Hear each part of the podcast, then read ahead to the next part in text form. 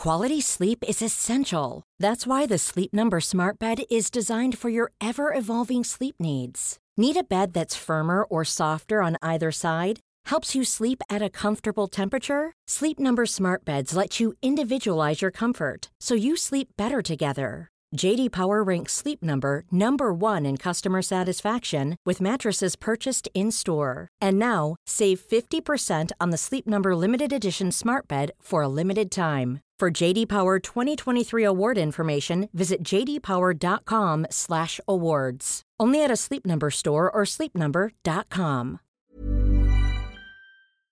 Today we have a crazy nuclear revenge of someone getting their husband's own restaurant shut down. We'll get into that in a bit, but first, neighbor's son is a pain in the butt, so we get him arrested. Throughout most of my teenage life, I've dealt with all manner of people, more people with bad behavior than good, and I discovered that I can handle most of them. The best way to handle crappy people is by ignoring them, and being someone that has lived in the city for a very long time, ignoring people is my forte. Once you learn the subtle art of ignoring people, you'd learn that you can live and even thrive with anyone. But then there are some people that you just can't ignore. The ones who take pride in annoying the heck out of you. These ones like to force themselves in your business, making it impossible to ignore them. I encountered someone like this when my parents decided to move to the suburbs. He was so annoying that soon enough, I couldn't come with him anymore. I had to take care of the problem the only way I knew how. But before I get into all that, let's discuss a little about how I ended up in the suburbs.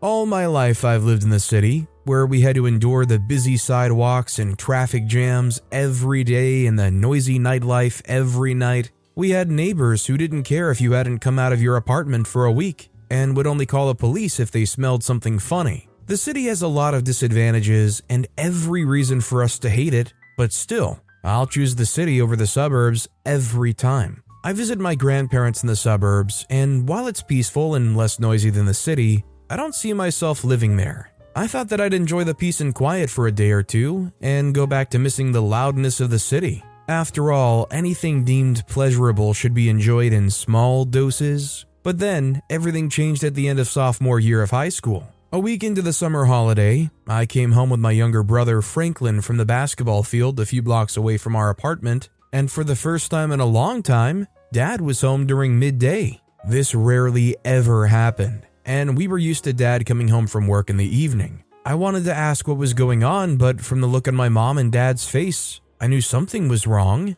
Before I could ask what was going on, mom gave me a bunch of chores to work on. Over the years, I've learned that that was her own way of saying, I don't want to talk about it. As I did my chores, my mind couldn't stop trying to figure out what was wrong. Something with a family member? An accident, maybe? Were my grandparents okay? By dinner time, I've thought of thousands of reasons for my parents' odd behavior, but at the dinner table, I discovered that none of my ideas were right. I couldn't really enjoy my pasta and meatballs during dinner because something was wrong, and my parents still weren't telling me what was going on. By now, it was very obvious that I wasn't imagining that something was wrong.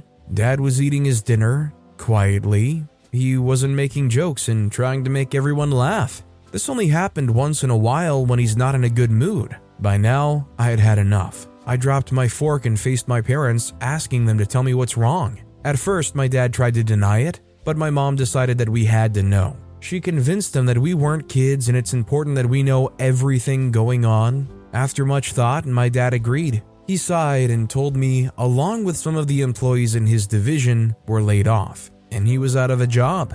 The news shocked me more than I could have anticipated. I mean, I thought about all the possible reasons why they might have been acting weird, but I never thought it could be for something like this. I've heard about other families where the breadwinners lost their jobs and it becomes difficult for them to survive, but I never thought that would be my story. We weren't rich when my dad had a job, but we lived comfortably. My dad made sure to always get us everything we wanted. Money had never been a problem, basically. But now I didn't even know what was going to happen. I asked my dad how we were going to move from there, and he said he hadn't figured out that part yet. Not surprising, actually. There were so many variables to think about, and he needed some time to figure out a plan. I couldn't sleep well that night. I just kept tossing and turning on my bed as the time passed. I didn't know what was going to happen in the coming days, but what I knew was that everything was going to change. And I was right. A few days after the bad news of my dad losing his job, my dad came home with even worse news. He had gotten his severance, and he thought the best thing to do was move to a cheaper environment till he could get back on his feet. By cheaper environment, he meant, yep, you guessed it, the suburbs. I tried to argue my case, telling them that we could move into cheaper apartments in the city if the cost was the problem, but it wasn't. Dad had been speaking to my grandparents and they had arranged that he was going to buy a small hardware store in town. There was also cheaper accommodation and a flexible mode of payment. It made sense, but it would mean moving to the suburbs, which I didn't want. But then I should have seen it coming. Maybe I did actually, but I didn't want to think about it because it'll be confirming my worst fear. I couldn't fight my parents concerning their decision. I had to be supportive in their trying times, and so, even as it hurt me, I didn't argue further about the change in living arrangements. I said goodbye to all my friends, and halfway into the summer holiday, we moved to the suburbs. We weren't happy about the move, but I can tell you who was my grandparents. They lived a few streets away from us, and this way they could visit us every weekend. We got to our new home and settled in immediately. Living in the suburbs had a few perks, I have to confess. The house was two times bigger than the one we had in New York. I also had my personal bedroom, which was also bigger than the one my brother and I used to share, but that's all the perks there is to the suburbs. It was too quiet. And yeah, maybe the air doesn't smell like car exhaust smoke and dumpsters. But what can I say? I could have gotten accustomed to the smell of trash and smoke. The days passed, and it felt as though my sadness was bordering towards depression. My mom noticed, and she decided that I should go out and explore the neighborhood. Maybe I'd see that it wasn't so bad. All I wanted to do at that time was lie in bed and stare at my ceiling. But after a moment of persuasion, I decided to check out the neighborhood, as she said. I went with Frank, and a few streets down, we discovered a park which had a basketball court. There were some people playing at the time, so we decided to watch. After a moment, they invited us to play with them. That was when I saw that maybe the suburbs was not all bad. I went home pretty late that night, and surprisingly, mom wasn't mad. All she wanted to know was that we had a good day, and we were finally adjusting to life there. Dad was also doing well. He had finalized the deal with the hardware store and was ready to invest in inventory. Things were looking up. A few weeks later, Franklin and I resumed school. I was in junior year and he was starting freshman year. One of the reasons why I didn't want to leave the city was because here I was going to be the new guy. I hated being the new guy and having to make friends all over again. The crazy thing is that your social status in school depends on the first few days of you being in school. If you mess it up by doing something weird, you become the weird kid for life. I didn't want to risk that. Anyways, like I said, we resumed school and we both tried out for the basketball team. We both made the team, and most of my friends for the first two days were from the basketball team. The others were guys I met on the community basketball court. Mom deserves the best, and there's no better place to shop for Mother's Day than Whole Foods Market. They're your destination for unbeatable savings, from premium gifts to show-stopping flowers and irresistible desserts. Start by saving 33% with Prime on all body care and candles. Then get a 15-stem bunch of tulips for just $9.99 each with Prime. Round out Mom's menu with festive rosé, irresistible berry chantilly cake, and more special treats. Come celebrate Mother's Day at Whole Foods Market. Life is full of awesome what ifs, and some not so much, like unexpected medical costs. That's why United Healthcare provides Health Protector Guard fixed indemnity insurance plans to supplement your primary plan and help manage out of pocket costs. Learn more at uhone.com. Anyway, things were going pretty great, and I'd totally forgotten my reasons why I didn't want to come to the suburbs in the first place. But I was quickly reminded. A few weeks into our resumption, we got a new neighbor. One weekend, I was outside mowing the lawn since dad had to open the store on weekends too. A blue Ford pulled into the driveway of the empty house next door, followed by a moving van. A woman roughly my mom's age stepped out of the car and looked around the house. In fact, she looked a lot like my mom, and I couldn't stop staring. She had the same blonde hair, tanned skin, and an athletic shape.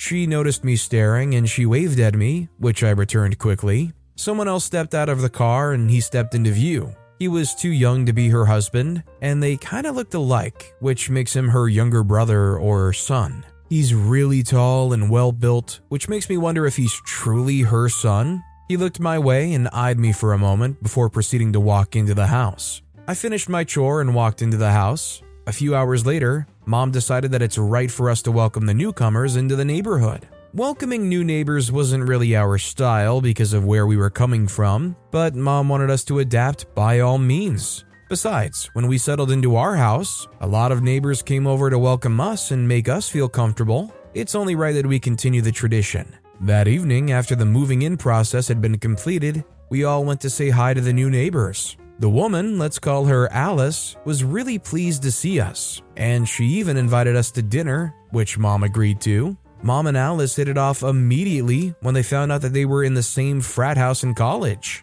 Me, on the other hand, I didn't vibe with her son that well. Let's call him Lewis. He was going to be a senior in my school, and I learned that he also played basketball. But for some reason, I just didn't like him. I couldn't tell whether it was the obnoxious smirk he had on his lips the whole time or the way he eyed my mom right in front of my dad. Anyways, dinner ended and we had to return to our homes. Frank told me about the same look I noticed with Lewis. He said it looked like how he pictured what a serial killer smile would look like. We told our parents about it, but they waved us off. The next week, we went to school and I walked into Lewis in the hallway. He simply waved at me from the distance, which I returned. As soon as I turned to grab a few things from my locker, Lewis walked up to me. He pulled out something from his bag and showed it to me. My eyes go wide at the sight of rolled marijuana in his palm. I told him immediately to put it away. The state we moved to, unlike New York, hasn't legalized the intake of weed. Having it in one's possession could get them arrested. I told him this and he just rolled his eyes, telling me to stop behaving like an old preacher, whatever that meant. Next, he asked me if I'd like to take a few puffs with him. I declined immediately, and the smirk on his face disappeared. He asked me if I thought I was better than him, to which I said no. He stared at me for a moment, and I couldn't tell which was more scary the way he smiled or the way he frowned. He left me after a moment and walked away. I thought that was the end, but I've never been so wrong in my life. Lewis tried out for the basketball team and he got in. He was just as good as me. He played my position and we had to switch out during games. But switching out wasn't enough for him. Soon enough, I got the vibe that he wanted the position all for himself, so I'll get relegated to the B team. I got the vibe that this was what he was trying to do immediately, and I made sure to never let my guard down. When he didn't succeed, he started to get physical. During training one day, he made me trip on my feet and it caused a big argument with some people supporting him, while others supported me. Eventually, the coach had to step in. During lunch break, I got together with some friends in the cafeteria and we talked about Lewis. No one knew why he behaved the way he did or why he resumed weeks after the session had already started. Another person said he was expelled from his previous school, but nobody knew how true that was. But the one thing we could attest to was the fact that he brought marijuana to school every day. I've seen him smoking once in an abandoned toilet stall outside the school building. The one thing I could tell from all the evidence on ground was that Lewis was deeply disturbed. And if the rumors of him being expelled from his former school were true, it won't be very difficult for me to believe. Anyways, I decided to steer clear of him. Like I said earlier, the subtle art of ignoring people that behaved stupidly always worked for me, and I was counting on it to work again. But I've never been so wrong about anything in my entire life. I tried my best to ignore Lewis, but it didn't work because he did everything he could to be in my face all the time. It was as though he knew that I was trying to ignore him and he wouldn't let me. One time, I met my locker opened and some of my books had been torn to shreds. Another time, I went to the boys' locker room to change into my basketball clothes, only to open my locker and find out that all my gym clothes, even my gym bag, had gone missing. I knew these were all the work of Lewis, but I didn't want to go to him and cause a scene, so I did what I knew how to do best. I ignored him, but Lewis would not back down. He wanted me to do something, so he kicked it up a notch. During a practice game, my brother Frank was in his team, so he turned a pass to him. Instead of aiming for his hands, Lewis aimed for his face. He threw the ball with so much force that it knocked him off his feet. I hurried over to my brother's side and saw that he had a bleeding nose. I was so furious that I walked over to Lewis and punched him right across the face. The coach kicked me out of the court for my behavior, and even as I tried to explain that Lewis's actions were intentional, he didn't believe me. He went on to give me detention for arguing with him. That was the last straw, and I decided that I was going to hit him back. That same day, at the close of the day before I started my detention, my friends and I decided to meet up. We brainstormed ways to get back at Lewis, but at first, most of all the ideas we thought of were too extreme and would surely get us in trouble. It took a long while for us to come up with something, and we almost gave up on the whole thing when one of my friends, Mark, suggested that we call the police. We tell them about the marijuana he brings to school. At this point, it had been long since I'd seen him smoke, so I couldn't be sure he still did it. So one of the boys decided that instead of risking it and calling the police when he's clean, we should plant some on him. Mark and the others decided that they'll get the weed. I thought it would take them a few days to do it, but the next day, they came to school with a few sticks, which we planted in his gym bag in the boys' locker room. Next, Mark called the police and they came right away. Lewis denied having drugs, and when they searched the bags, they found the marijuana. They found even more than we planted. Lewis was taken away by the police, and it's been over a week and he hasn't returned to school. I guess he was suspended or something. Not gonna lie, hearing a story like this makes me kind of glad that I'm just no longer in high school. There's just no feeling quite like being in high school and thinking you have a mortal enemy. I mean, to the point where you're just willing to try to blow this guy's future up. I guess you can't say that he didn't deserve it in some way, right? That said, our next story is I pulled strings to have my husband's restaurant shut down. The trajectory of my husband's life changed completely when I got his restaurant shut down completely, and he had to stay back at home and take care of our children at the home front while I worked. The system continued until our two children were old enough to get out of the house. For years, I was terrified of my husband finding out what I'd done, but now I honestly do not mind him finding out. I'm glad I did what I did because not only did I get the much needed satisfaction from getting my revenge on someone who had hurt me, but it also made my marriage better, and that wasn't even all the benefits. My revenge made my life a lot better, and I became a much better and more refined person. Of course, that affected my family positively. If I could do things all over again, I would not do anything differently in any way. Want to hear the story? Grab a bottle of wine because you're in for a ride. My husband and I got married five days after I graduated from college. Before I married my husband, I never imagined, not even once, that I'd get married at 23. I'd always thought people who got married in their early 20s were lame.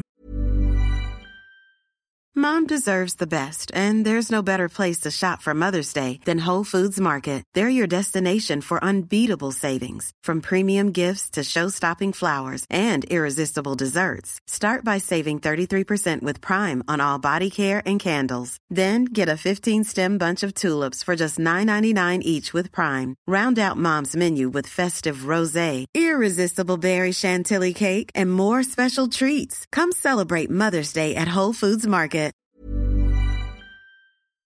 Getting married in your early 20s is like leaving a party by 10 p.m., I joke with my friends. My husband was a teaching assistant to a professor in another department. We met one day at the library where I was returning a book, and he fell hopelessly in love with me. I had a bubbly personality, an active social life, and big dreams. My husband, on the other hand, was not quite sure what he wanted to do. He was starting to realize at the time that he didn't like teaching that much and wanted to try his hands at something else. I wanted to be a writer, not just any writer, but one who was a big deal. I promised myself that by the age of 30, I'd have written at least two books. Well, by 30, I was a stay at home mom with a 7, 5, and 5 year old, and a husband who was in the middle of a major career transition. You may wonder how that happened how a career driven woman abandoned her dreams to be a stay at home mom. Well, I got pregnant. I found out I was pregnant just after I finished my last exams in college. In panic, I called my mom and told her about what had happened. My parents are Catholic, and so were my husband's parents, so naturally, they were strongly against getting an abortion. They decided then that getting married would be the fine option. My husband wanted to do things the right way too, he wanted to marry me, and his family were fully in support of that decision. I, on the other hand, was conflicted about it. I loved my husband and was sure that I wanted to spend the rest of my life with him, but I wasn't sure if I wanted to do that at that time. Eventually, I gave in and saw reasons why marrying him and raising my child in the Christian way was the best way to go. With the support of our families, my husband and I got married shortly after I graduated from college. My mom never worked outside the home for a day in her life. She just took care of us, and even when we were grown, she looked after dad in the home. Naturally, she desired that kind of lifestyle for me. I told myself that I'd write while watching and caring for my child. But when my son came, he was a handful and a very demanding child. I could never get past a sentence. My husband worked two jobs and we had just enough to have a good life. Not long after, I found out that I was pregnant again. That hurt me even more than the first pregnancy, but I kept my baby, of course. The third time I got pregnant, I'd completely resigned myself to being a mom. I was going to be just like my mom. She never worked outside the home, but my siblings and I felt blessed to have her in our lives. My dad, too. She was the most hardworking and sweetest mother ever. She taught us great values early on, and because of her, we all turned out well. I desired the same for my children. I always wanted to be fully present with my children, especially in the formative stages of their lives. When my first son was six, I started to feel severely unfulfilled with my life. I would see my old friends and classmates' pictures on social media receiving some award or doing some new stuff. Even something as little as them going hiking would trigger me badly. I'd cry and my mood would be ruined for the rest of the day. I tried to talk about my lack of fulfillment with my husband one night, and he shut it down immediately with a conversation about not feeling fulfilled with his job as a college professor. To be honest, I allowed my husband to go on with his rants and paid attention to him because I genuinely believed that his career was more important than mine. He was our provider in the family and he did a great job. If he wanted to talk about how he isn't happy being a professor, I should listen to him. I listened to him, his fears and worries, and assured him that if he decided to make a transition in his career, he had my full support. I remained unhappy and the lack of fulfillment grew. It got better when one day I mentioned to someone in our neighborhood that I was a writer and used to write for my school's magazine in my undergraduate days. She called me on later to ask if I could write for the neighborhood bulletin. It was barely a job and it paid so little, but boy, was I grateful. I grabbed it with both hands, and writing again soon made me feel better about my life and where I was. I wrote about everything from love to romance to motherhood to children and food recipes. It was fun, and I stopped feeling so left out. It also made me feel good when I ran into old classmates and I brought up my latest article for the magazine. At that time, my husband had quit his job to decide on what he wanted to do. I'm a great cook. My mom made sure of that, but my husband was an even better cook. He also went to a culinary school briefly after he graduated from high school, and he did quite well there before returning to the country. He loved to cook, and the children enjoyed his meals. The only reason my husband hadn't completely taken over the kitchen for me was because he was too busy with his jobs. When he left them and was mostly at home, he started to cook more, and one day he had an idea. I'm going to open a restaurant, he told me when I returned from the market one day. I looked at him like he was crazy. What? That's what I'm going to do. From being a college professor to running around in a restaurant? I don't see it, honey. He said, Come on, I cook well. I shot him a skeptical look and walked into the kitchen with the bags in my hands. He said, I cook well, you know that. I sighed and said, I know you cook well, that's a fact. But cooking for a large group of people and running a restaurant is a lot more than just knowing how to cook. It is a lot of work. I know this. I worked as a waitress in high school, and I couldn't even handle that much stress. He said, Well, that is what I want to do. You promised that you'd support my dreams. I believe that we can do this. I rolled my eyes and said, Don't say we. There won't be a we because I already handle the home front. If you're going to start a restaurant, you must do it yourself, buddy. He said, Fine. Look, I just want your blessing. I said, If we dig that deeply into our savings, what are we going to do if it doesn't work out? He said, That's the thing. We won't. I replied, How so? He said, We're going to ask our parents for a loan. I said, You know, I don't like to ask my parents for money. He said, But they can help, and they will. They would do anything for you. You are daddy's favorite. I smiled. I'm sure daddy loves all his children the same. He said, Really? Because I'm the only son in law who's allowed to call him daddy. We both agreed to ask our parents for a loan and get the restaurant running. My husband did most of the research running a restaurant and all that. The only decision I actively made with him was choosing a great spot for the restaurant. It was quite challenging at first, but after four months, the restaurant was doing okay for a restaurant its size. I hardly ever went to the restaurant because I was busy at home. I wasn't even interested until my husband hired this sous chef and would not shut up about her. The funny part is, I thought this chef was a dude because she had a guy's name. So when he would mention how helpful she was, I would smile and nod my head until he said, she in a sentence, and I went bonkers. The chef he'd been praising all this while was a woman? I decided I was going to meet her. One evening, I asked my neighbor's teenage daughter to babysit my boys, and I went to the restaurant. She was the first person I saw on getting to the restaurant. I still remember the black jean trousers she wore and the tiny red top she wore underneath her kitchen apron. She was talking to someone just in front of the restaurant. Hello, I called out to her. She smiled and we exchanged pleasantries. That evening, I felt so intimidated by her that I waited till the restaurant closed before leaving with my husband. She's cute, I said to my husband as we drove home and studied his facial expression. Oh, he said simply. At least you have something beautiful to look at when you're at work. He rolled his eyes and said, Don't start. I add, You didn't mention how attractive she was. He said, What? Why did you leave out the fact that your sous chef was a sexy young woman? My husband ignored me. I said, Aren't you going to say anything? He said, I don't see why I should be concerned about her attractiveness. I was hiring a chef, not a model. I said, Well, you left out that she could cook and was pretty. That's convenient. He said, What? Look, I just want to go to bed. I'm tired. My husband made me feel like I was crazy for even bringing that up, but he was sleeping with her. Okay, I don't know if they started sleeping together at the time, but he was probably attracted to her already. That night, I thought of how ridiculous it was liberating my husband not to tell me his sous chef was attractive. I apologized the next morning and never spoke about her ever again, even when I did find out that my husband was sleeping with her. My neighbor's teenage daughter was 17 at the time. I used to call her an old soul because she spoke and behaved like someone much older. We didn't just have a neighbor relationship, we were friends. She would watch over my kids for a small fee, run errands for me, and we sometimes watched movies and had fun together. I also helped her with her homework and offered her big sister advice. She was the one who found out that my husband was sleeping with his sous chef. I had my suspicions before then, but she confirmed it. My husband would return home very late. I hardly even saw him for two weeks at some point because he'd return home when the children and I were asleep and hurry out early in the morning.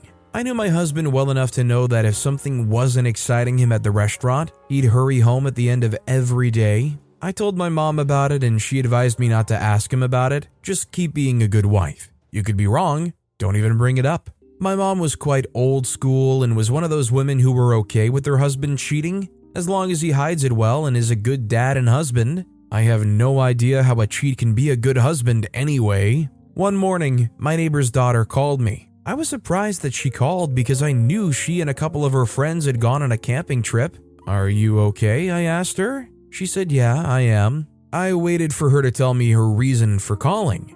When she didn't say anything, I asked again if she was okay. I'll see you when we return. I figured it was probably a boy drama. I said, okay, honey, don't get pregnant. I could tell that that laughter she let out was forced, and I got worried that she got pregnant. But I'm ashamed to say that when she dropped the actual news, I wished she had gotten pregnant instead. She had caught my husband entering a motel on the outskirts and holding hands with his sous chef. My husband had returned home that morning, and he said something about falling asleep after closing up the restaurant. I didn't think he was lying. I didn't even think about it at all. And it was because he returned home very late at night anyway. I was in complete shock. I left my children in her care and drove to my parents. In tears, I told my mom about what happened. I can't believe that despite all I sacrificed to keep our marriage and family together, he would do this to me. My mom comforted me and I returned home. That night, I went out of the house and called my mother. Mom, I have to get revenge. My mom and I plan to run my husband's restaurant to the ground because she assured me that if I fought my husband over it, he might leave me for the sous chef. if he lost the restaurant, he'd lose her, I said to my mom. My dad may have been the one in a high position, but my mom was well connected in society. To start with, her dad was a politician, and her big brother was a renowned attorney. My mom had her way around nearly everything. She promised to help me do something about my husband's restaurant. For starters, she'd called the health department to report that she'd repeatedly seen hair in her food and stuff like that. Usually, a health inspection is carried out after such complaints are made. An inspection was done, and because these people are very thorough, they found several health violations and they slapped a heavy fine on the restaurant. Just as my husband was trying to recover from that, it drove a wedge between him and his mistress, by the way. My mom arranged for the restaurant's liquor permit to be revoked. It was revoked because the area was a residential one and the restaurant was supposed to be a family restaurant.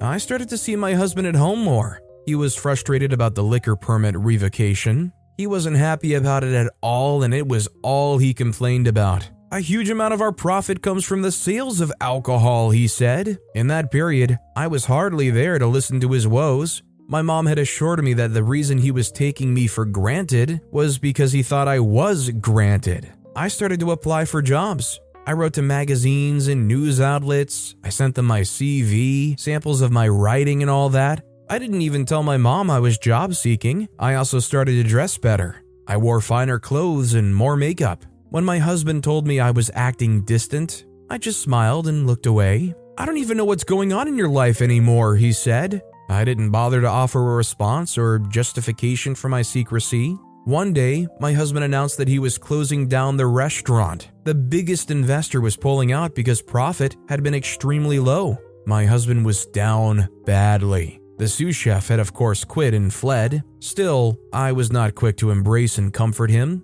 I didn't even try. One day, I announced to him that I'd been offered a job at a huge magazine company in the city. My husband tried to resist, but I wasn't even asking him, and I made that clear. I accepted the job while my husband stayed back at home and took care of our children. I had to look great because of my job, and I did. My husband's respect for me grew, and things went back to how they were when we first got married. The only difference was that I was the provider. That was our family dynamic until our oldest went off to college. My husband then returned to teaching. That was also the only time that I ever had an infidelity situation in my marriage. Well, I mean, as long as OP's happy now, I guess things are all good. As long as OP doesn't pull a reverse on their husband and find somebody else that they're going to sleep with, then I guess everything's all square. But with that being said, that's all the time we have for today. Now, if you want to hear another crazy revenge story, check out that video on the left. Or if you missed my latest video, check out that video on the right. That said, I'll see you all next time with some more stories.